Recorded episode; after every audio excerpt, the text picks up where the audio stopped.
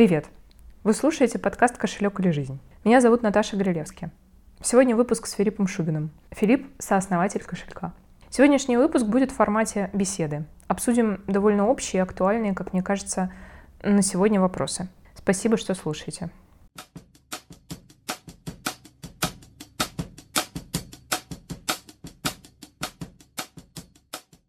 Филипп, привет. Привет. Филипп, вы в марте с Костей и Кириллом проводили встречи в формате «Вопрос и ответ для команды», и ты там несколько раз упоминал о турбулентности в мире, то есть о скорости и интенсивности изменений. Ты говорил, что помимо стресса, страха, это приносит возможности. Турбулентность приносит возможности. Какие возможности, как их распознать, находясь в стрессе? Угу.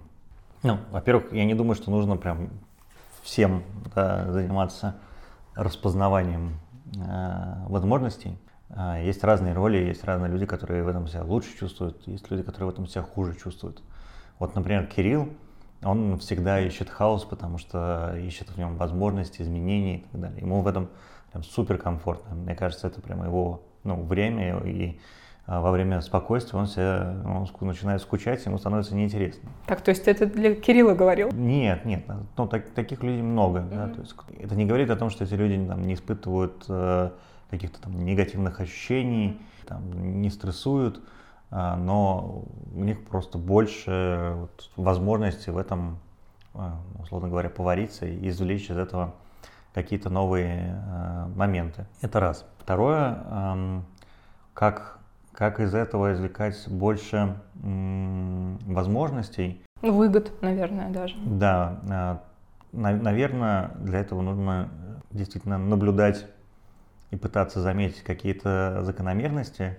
И тут, э, мне кажется, есть очень много стратегий. Кто-то это делает через делание, кто-то делает, наоборот, от отключения от обычной рутины, кто-то через общение.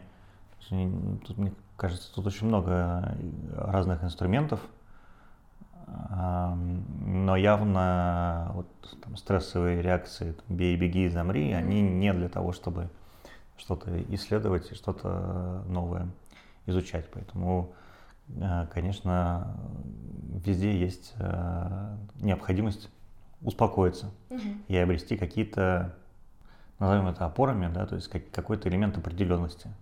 Потому что, конечно, когда э, мы попадаем в неопределенности, мозг не может себе достроить какую-то картинку, которая нам кажется окей, он начинает очень сильно стрессовать. Ты говоришь, бей, беги, замри.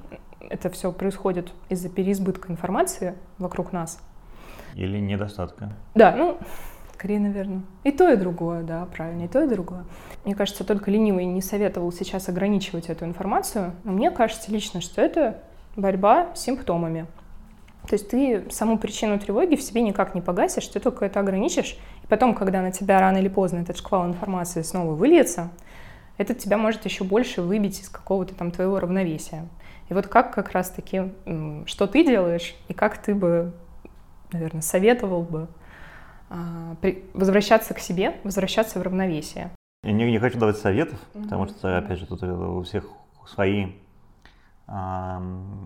свои инструменты. Есть очень такой подход интересный, когда ты садишься и выписываешь все занятия, которые дают тебе силы, которые отнимают твои силы.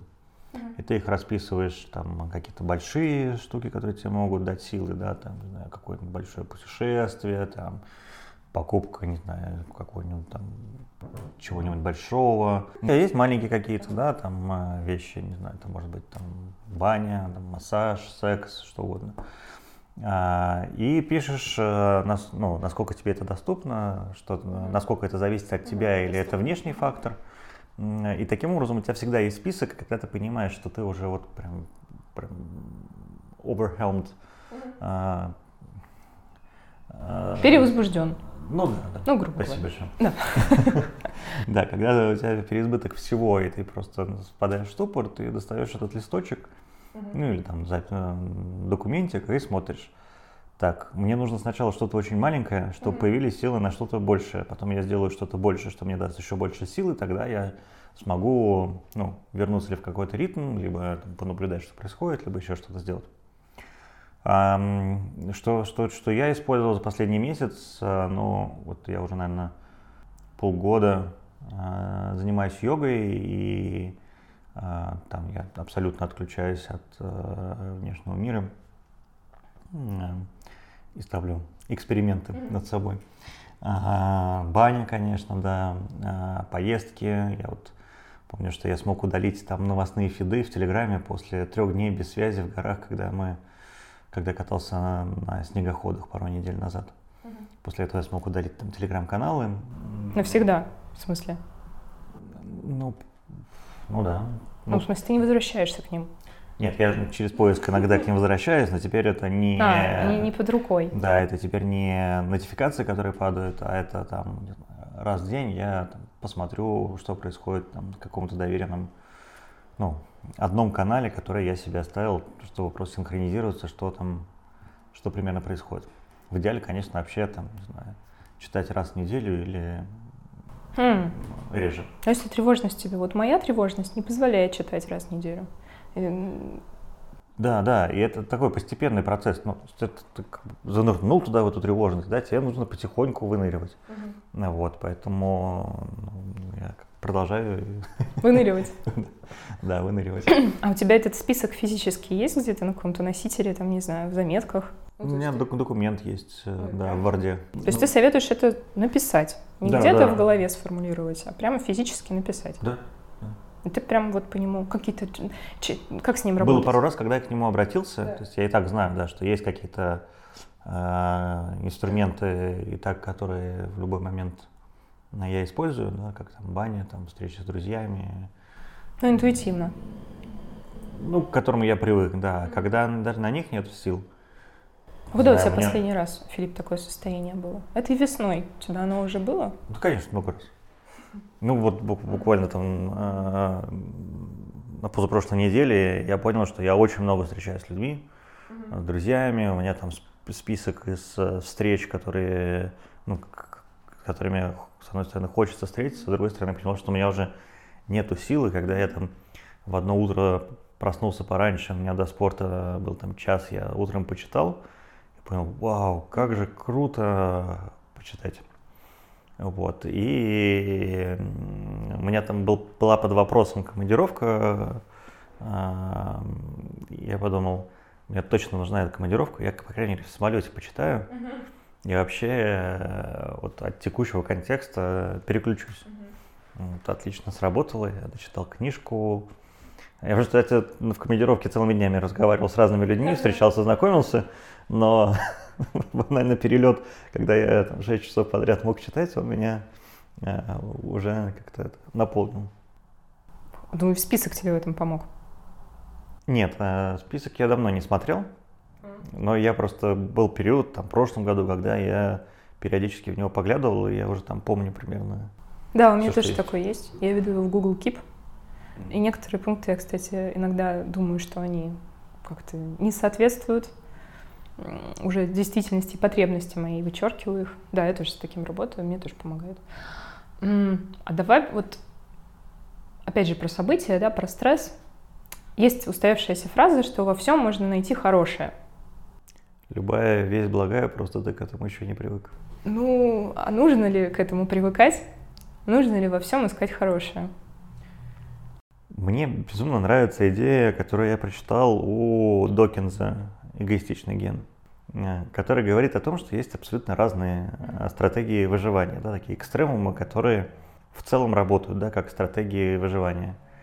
И там вот был такой яркий пример, да, что обычно все звери и живые существа защищают свой дом.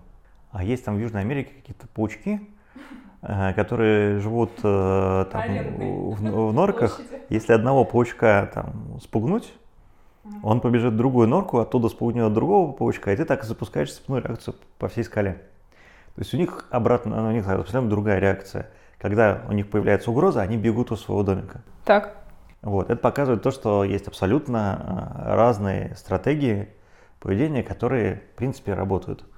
Потому что нету, нету того, что есть какое-то хорошее, да, что нужно там в стрессе так, да, да нет, кто-то там, кто-то через агрессию что-то себе там отвоевывает, и ему с этим хорошо, кто-то так, то есть я не хочу тут, наверное, защищать какую-то там а, единую стратегию поведения. Везде есть какие-то балансы, которые являются экстремумом, которые устойчивы там, к внешним событиям. Другое дело, что, наверное, ну, мне хочется верить, что есть определенные плюсы, когда ты э, не э, говоришь себе, что вот у меня есть такой автоматизм или вот такая автоматическая реакция, она всю жизнь работала, и я буду ее применять. Ну, там, популярное сравнение, да, что мы там, молотком забили гвоздь, а потом этим же молотком пытаемся там шурупы, болты и так далее забивать. А, ну, просто раньше всегда были гвозди, а тут как-то что-то по-другому изменилось. Вроде выглядит примерно одинаково, но а, лучше по-другому с этим взаимодействовать. Поэтому а, мне кажется, вот такое, как я уже сказал, хочется верить, да, что если ты начинаешь, ну, учишься замечать ну, что ты делаешь и почему. И у тебя появляется некоторый вот такой зазор между тем, что вот что-то произошло, и ты, как всегда, сделал, потому что у тебя там какой-то опыт там и так далее, и ты там всегда делал, и ты всегда, ну, и всегда это, по крайней мере, тебе кажется, что всегда тебе это работало в плюс. Вот. И если ты можешь замечать, что вот оно работало в плюс вот потому-то, а вот в этой ситуации какие могут быть риски, если я так же сделаю, да, или...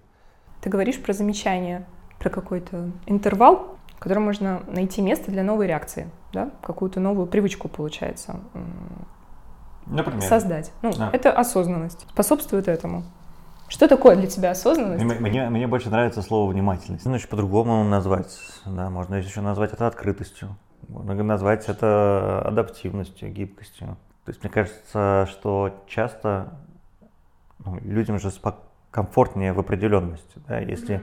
у них есть э, некоторая определенность, что вот так делать хорошо, или вот так делать там полезно для меня, или так делать э, выгодно, или еще что-то, э, то ну, это некоторая опора. Для того, чтобы ставить под сомнение свои опоры, mm-hmm. это там, требует какой-то там открытости или того же то же самое, того же самого ресурса, силы внутренней, да, для того, чтобы что-то пересматривать.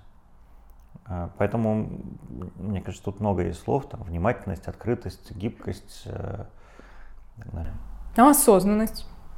Что с ней? Ну, что это ты... такое интегральное, наверное, А что слово. это для тебя? Что это? Ну, вот я... Так как что ты его избегаешь? Да, так как оно очень избитое и, наверное, не до конца определенное, Э, поэтому как я про это не так размышляю. У меня нет такого, знаешь, там пунктиков в календаре. Так, сейчас я работаю над осознанностью. Тоже опять есть очень много путей. Да, вот я, например, помню, как мы с Кириллом про это говорили. Он говорил, что у него была какая-то работа, где он там разглядывал банкноты. И нужно было, ну, там, фальшивки, что ли, смотреть. Ага. И тебе нужно очень внимательно там, разглядывать э, какие-то узоры, да.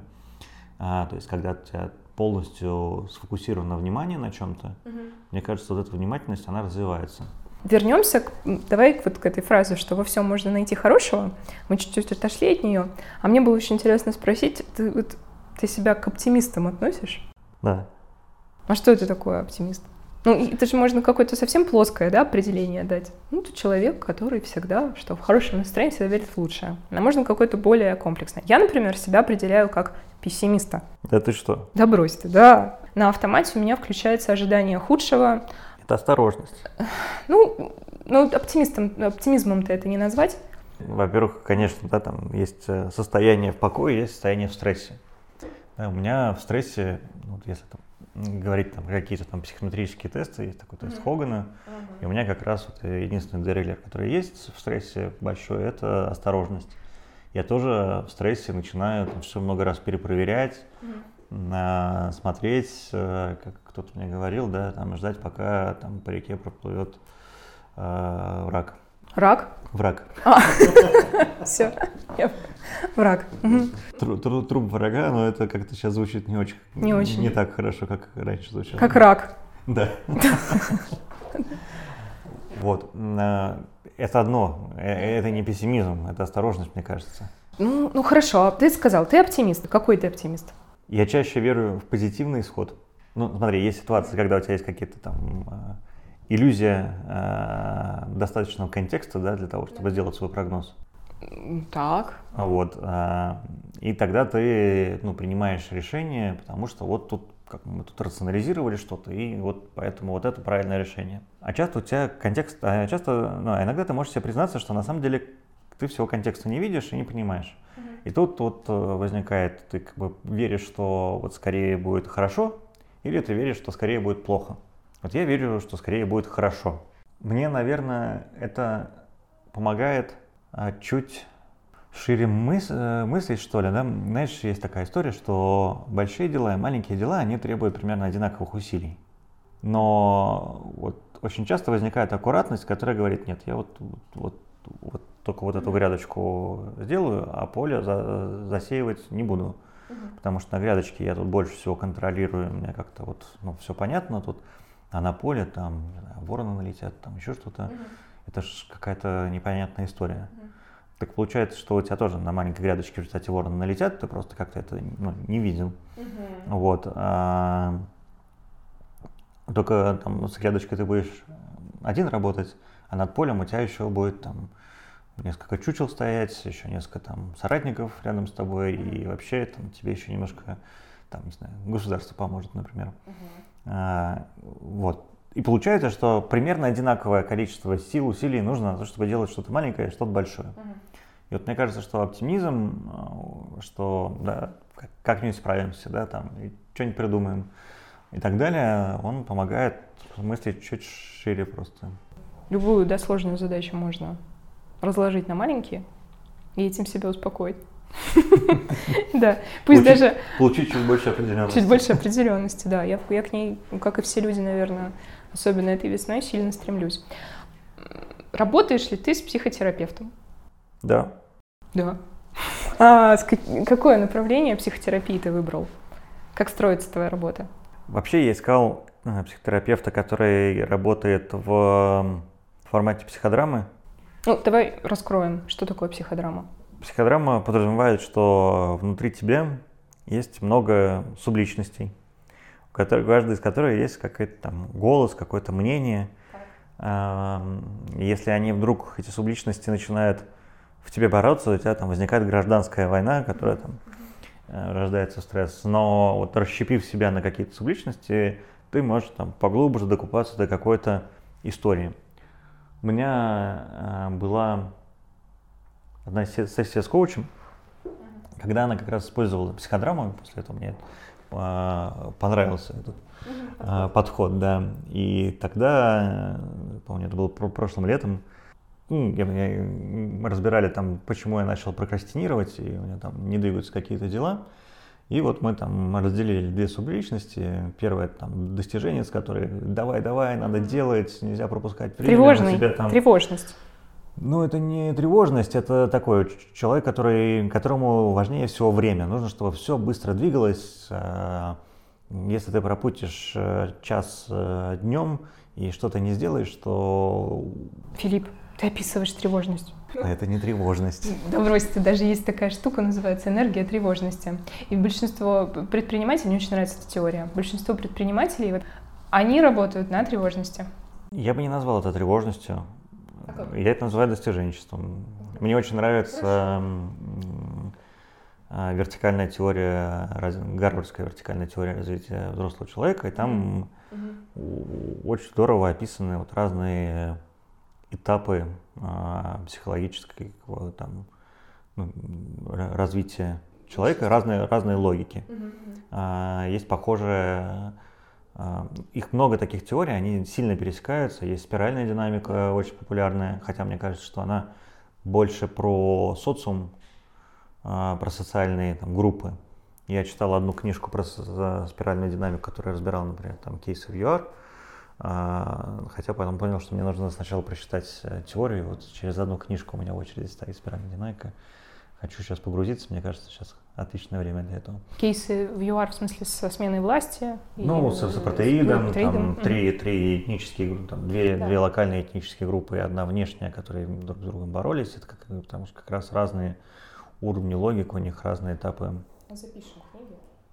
Да, про, про, про, про вертикалку, вертикальную теорию, наверное, лучшая книжка, которую я, которая на меня очень сильно повлияла, это «Исследование действием».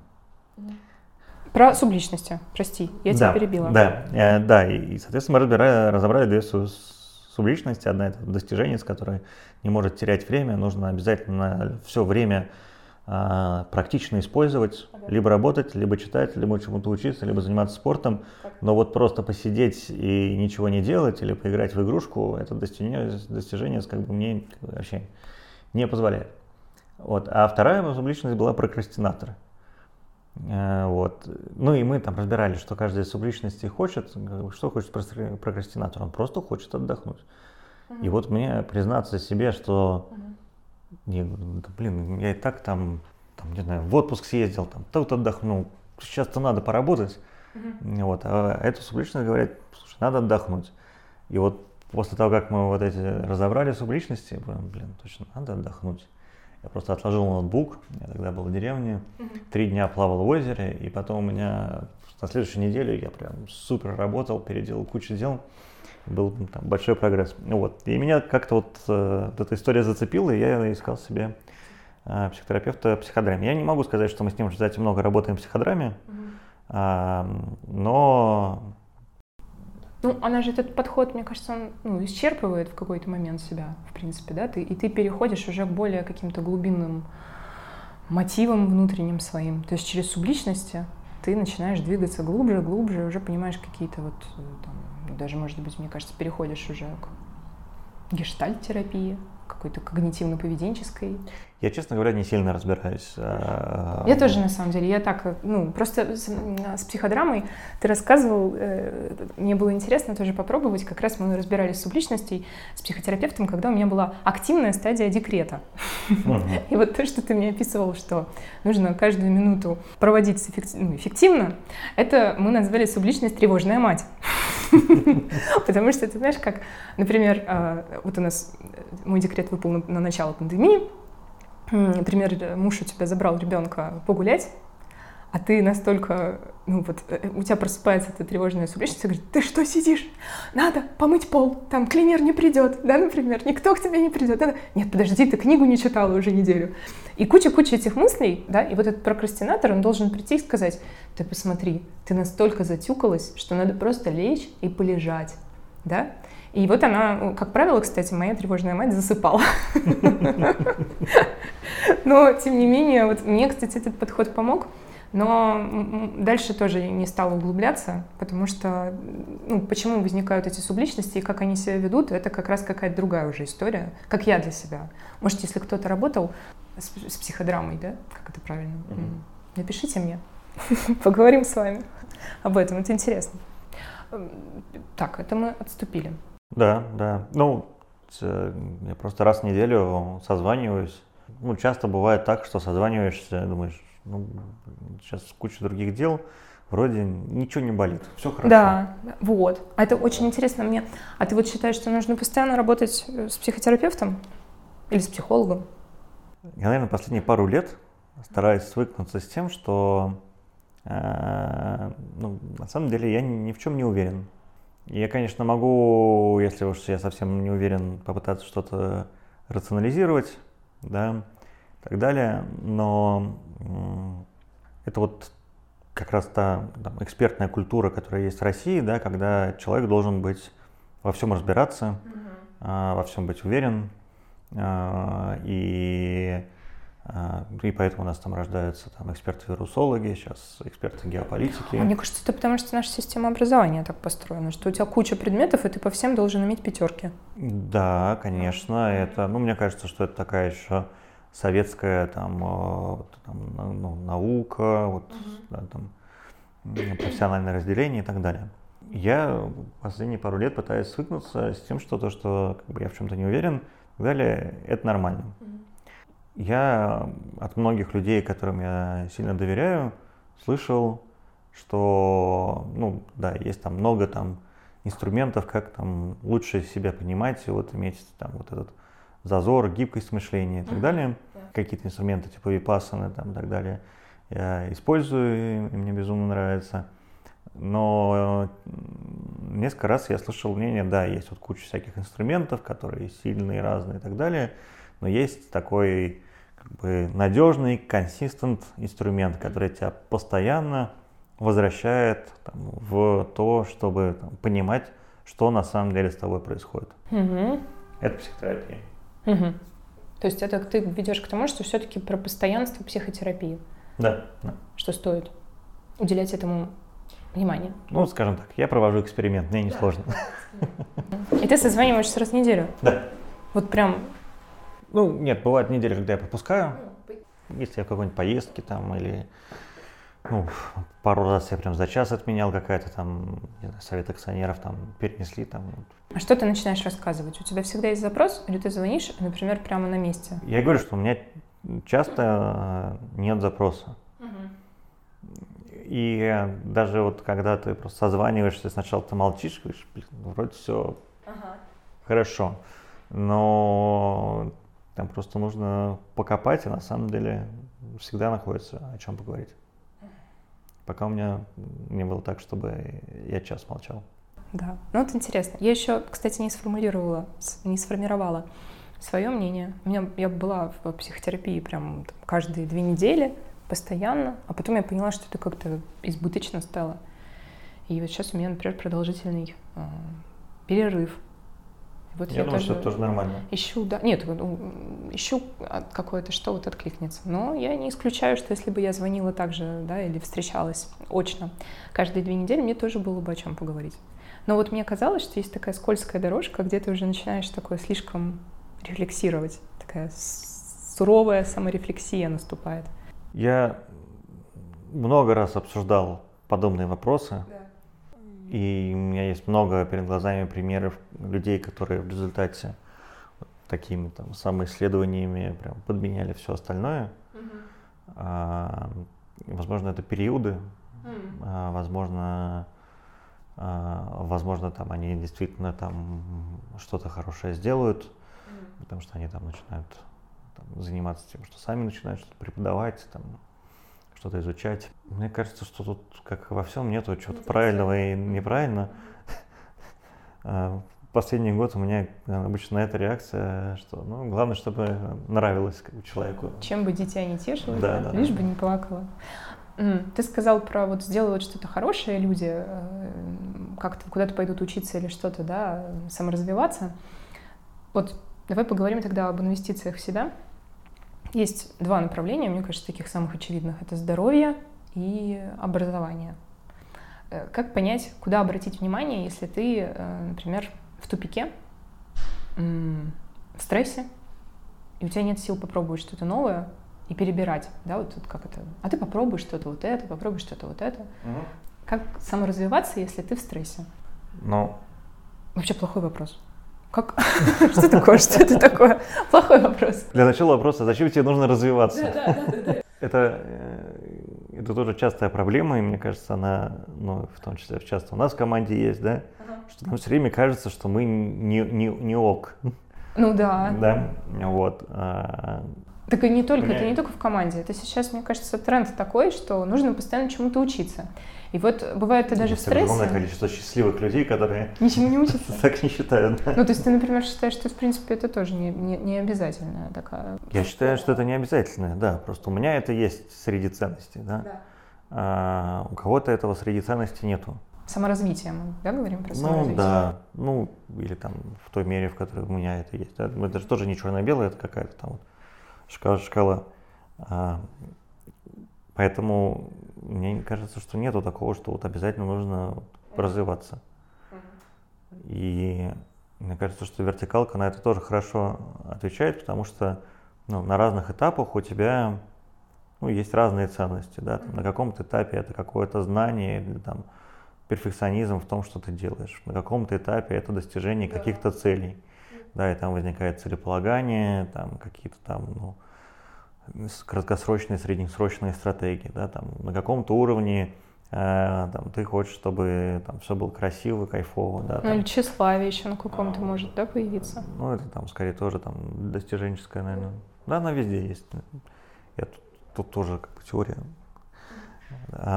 И там же не вопрос, что ты где-то все время находишься на какой-то стадии, да, а в том, что ты их постепенно, ну, как бы учишься на каждой стадии, ну, в каждой логике э, работать. И чтобы тебе какие-то поздние логики, например, э, осваивать, тебе нужно прям хорошо прожить там другие логики. Uh-huh. И там вот там э, заполнить свою как бы вот, ну, потребность в этой логике.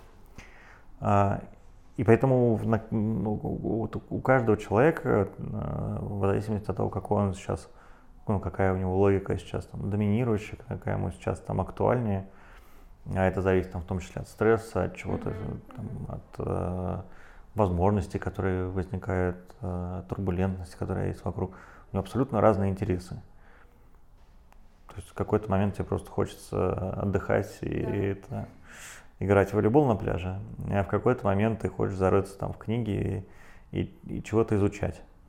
А, у меня есть друзья, которые как бы, говорят, что, ну, я помню, было такое выражение, что а, вот я как бы не системно читаю, читаю то, что попадется под руку, и катаюсь на волнах своего интереса. Вот. И это такая да, эмоциональная, эмоциональный подход к выбору, там, что изучать, что почитать. А, мне нравится пытаться что-то систематизировать, хотя я не очень организованный человек, но вот как-то там понять, рационализировать себе, почему вот именно вот это. А, недавно был на классном тренинге, который назывался «Личная стратегия», что ли, а, профессора Константинова из Вышки. Э, высшей школы экономики в Москве. И у него такой системный там, трехдневный курс про то, как думать о том, какая у тебя стратегия, как делать какой-то замысел на 10 лет и понимать, что тебе нужно сделать, чтобы какие у тебя есть стратегии прийти к этому замыслу. Научная карта желаний, да? Нет, там есть там, там огромная так, схема, что нужно проработать, чтобы понять вообще, что тебе нужно делать. А, и там есть текущие напряжения, есть там какие-то тренды, есть, соответственно, вот э, замысел, к которому ты стремишься, вот в этом трехмерном пространстве, ты там строишь несколько стратегических альтернатив, и выбираешь, какая стратегическая альтернатива тебе ближе. Вот. То есть там такой очень системный подход, требует большого, э, большой проработки, и вот ты можешь проработать, там, в какую сторону тебе нужно двигаться. Но это про какие-то долгосрочные, да, такие стратегические истории, когда ты там, говоришь, ну, я через 10 лет хочу там, в этом мире светиться вот так. Надо повышать частотность свечения. Я тебе скажу, Филипп, в Инстаграме э, учат тому же. Возможно. В Инстаграме более короткие стратегии. Десять а... лет присутствует. Я интересовалась, мне было интересно, да. как это все продают. Да, там пишут. Э, ну, там просто часто раньше употребляли такие понимания, как материальные ценности, да, сильно привязываешься, что у тебя есть какие-то маркеры материальных ценностей.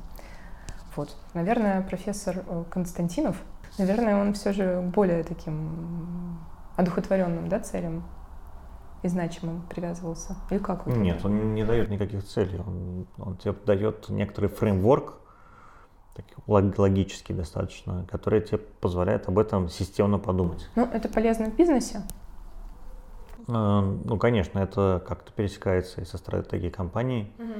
Все-таки очень сильно зависит, и это тема, которая меня последнее время очень интересует, это там, история про краткосрочные стратегии и долгосрочные стратегии. Да, понятно, что в России, например, да, это там, в, том, в том числе, мне кажется, связано и там, с теми логиками мышления, которые у нас есть там, в стране в основном превалируют долгосрочной стратегии быть не может. Да? Это там из-за этого есть и дисконты инвестиционные, есть из-за этого не только другое мышление, но и другие ценности у людей и так далее.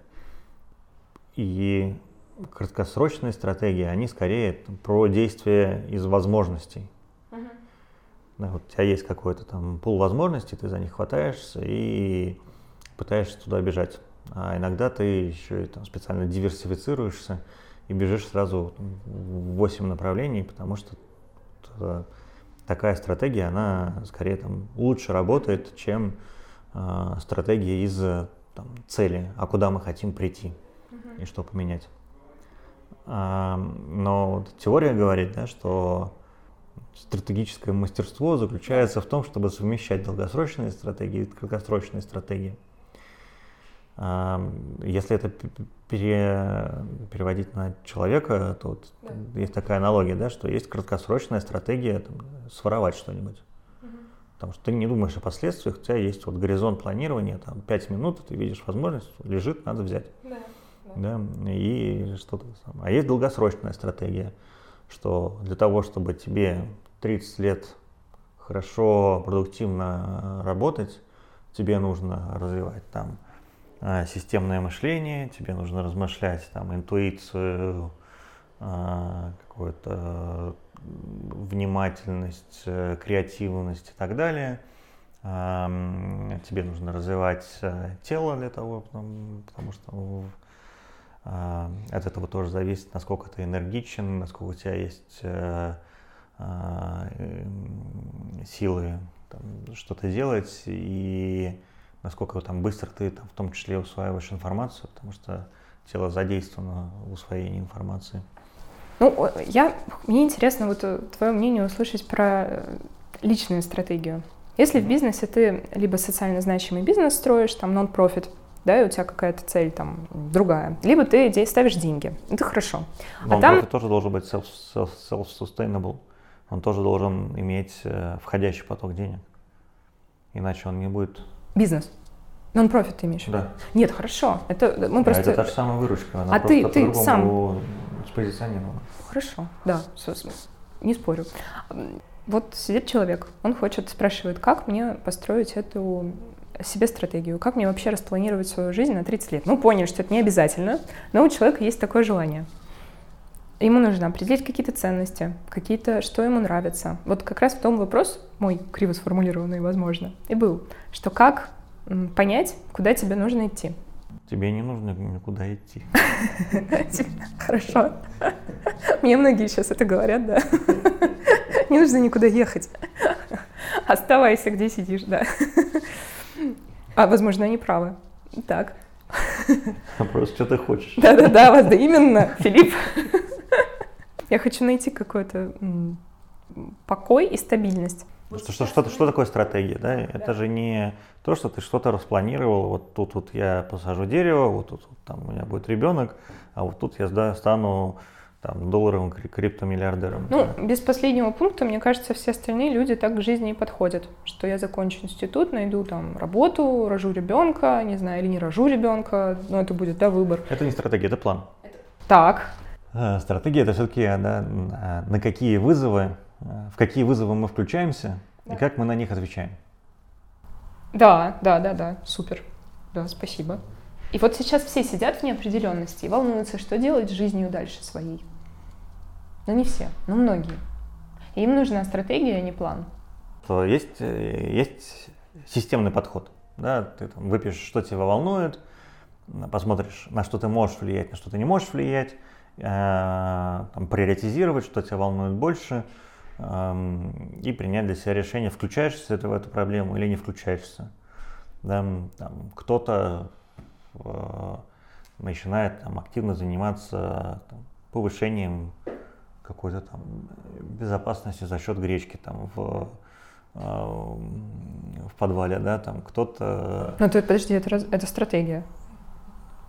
Ну, почему нет? В рамках, да, хорошо. Ну, Стратегия выживания. У тебя, у тебя есть, э, да, ты, ты считаешь, да, то есть в твоей картине мира ты считаешь, что у тебя есть риск голодать. Да.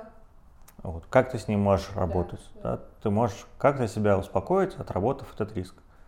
Ну, вот, успокаиваешь, и вроде все, теперь вроде все хорошо, ты что-то сделал. Вообще деятельность, она э, дает нам ощущение контроля. И почему очень часто возникает э, вот это огромная деятельность э, э, населения во время какого-то кризиса, да, там кто-то там бежит, там покупает сразу там холодильники, кто-то едет в путешествие, кто-то там начинает ремонт в квартире, потому что какая-то активная деятельность тебе сразу дает ощущение контроля, да, что ты контролируешь ситуацию. А, вот, поэтому если ты находишь какой-то риск, который ты видишь для себя вот самым неприятным, ну, можно его отработать. Даже Если ты потом будешь из этой гречки э, с ребенком строить э, замки, то... Что? Ну хорошо, предположим. То в какой-то момент ты себя успокоил, и тогда у тебя появились силы на что-то другое. Вот, поэтому как-то как ты говоришь, да, чем бы дитя не тешилось, э, любое действие, которое приводит к нашему успокоению, почему нет? А если у тебя страх неизвестности? Ну, он всегда есть у людей, да? Ну, как бы вот если он очень сильно обострился, неопределенности, неизвестности. Ну, да, находить какие-то для себя опоры. Я, например, находил через то, что общался просто, ну, поговорить про это, да, с людьми, с, с большим количеством людей. То есть у меня было очень много встреч, когда вот события начались, mm-hmm. и ну, просто собираешь контекст. Но это мой подход. Mm-hmm. Кому-то это не нужно. А, хотя понятно, что это тоже какая-то иллюзия, да, то есть yeah. никто ничего не понимает. Mm-hmm. И, ну, то есть я думаю, что ни, там, ни в каких домах белых, красных mm-hmm. мало кто понимает, что действительно происходит. Это вот мое, мое текущее ощущение. Я видел совет, а, просто у меня, наверное, такой проблемы не очень много, если ну, у меня с неопределенностью чуть лучше. Mm-hmm. И это, мне кажется, такая э, характерная черта для предпринимателей. Mm-hmm. Дружба с неопределенностью. Но то, что я слышал, советы были такие, что поставить себе план, там, например, на день и попробовать его выполнить. Да? То есть не стараться там объять необъятное, а попробовать себе задать некоторую определенность, например, на один день, там, на один час, постепенно ее расширять. То, то же самое со стратегическим, ну, со стратегией, да, то есть не надо сразу строить план на 30 лет. Там, ну, как бы, если ты, там, условно говоря, смог себе поставить там, на полгода там, цели, да, там, это уже круто. Mm-hmm. Да, 10 лет это уже там, есть это уже ну, друг, другая логика мышления, которая требует хорошо отработанных там умения планирования, ну, каких-то целеполагания, да, там на какие-то более короткие периоды. А есть люди, которые планируют далеко за пределами своей жизни. Ну, основатель Икея, например, вон он как, ну, не, не, вон он как все запланировал. Я сейчас не касаюсь, конечно, санкций, ну, я просто к тому, что у него есть это известно. Значит, через наш разговор проходит. Да, да, красной нитью. Да, это я к чему? А, мне импонирует личность Ингвара Компрада, основателя Икеи. Я читала его взглядах в книге «Есть идея», и вот э, я запомнила, что Икея не выходила на фондовый рынок во многом из-за нежелания размывать свои ценности, а сам Компрад — целенаправленно взялся за планирование при жизни, а, как сохранить э, ценности компании после ну, его смерти, после смерти основателя. Кстати, да, я вспомнил, я был на встрече с Варданяном, это основатель тройки «Диалог», которая была продана Сбербанк. Mm-hmm. И он очень много занимается и социальной деятельностью, в основном в Армении. Ну, по миру у него там что-то чуть ли не 60 проектов, в которые он вовлечен. Не помню количество. И наш диалог почему-то пришел к вопросу завещания. Так. И мы очень долго, ну, он очень долго говорил про наследие и про завещание как инструмент повысить определенность, а что будет, например, после тебя. И про то, что может быть несколько завещаний, там, условно говоря, что будет, если там вдруг там неожиданно не станет его одного, либо его там женой, либо всей его семьи, mm-hmm. и что будет там с его наследием, или что он бы хотел, чтобы там происходило после этого. И это ну, помогает в том, ну, и повысить, может быть, какую-то определенность вообще, да, в жизни своей, да, да. А с другой стороны, вообще подумать, а что бы ты хотел вообще, чтобы после тебя осталось, да, какое наследие ты хочешь после себя оставить. Да, это, кстати, Крутая вообще-то. Сильная мысль. Сильная мысль, я так и не смог пока дойти до того пункта. Очень хочется когда-нибудь попробовать. Мы, Филипп, все тебе желаем, чтобы у тебя еще было время.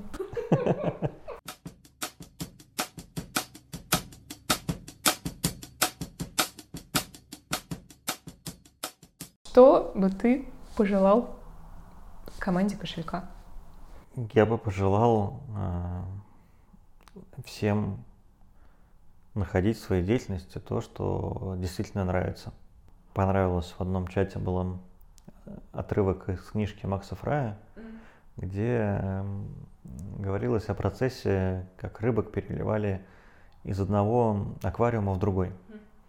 И там было несколько выводов из, этих, из этого процесса. Ой, ну да, из этого процесса.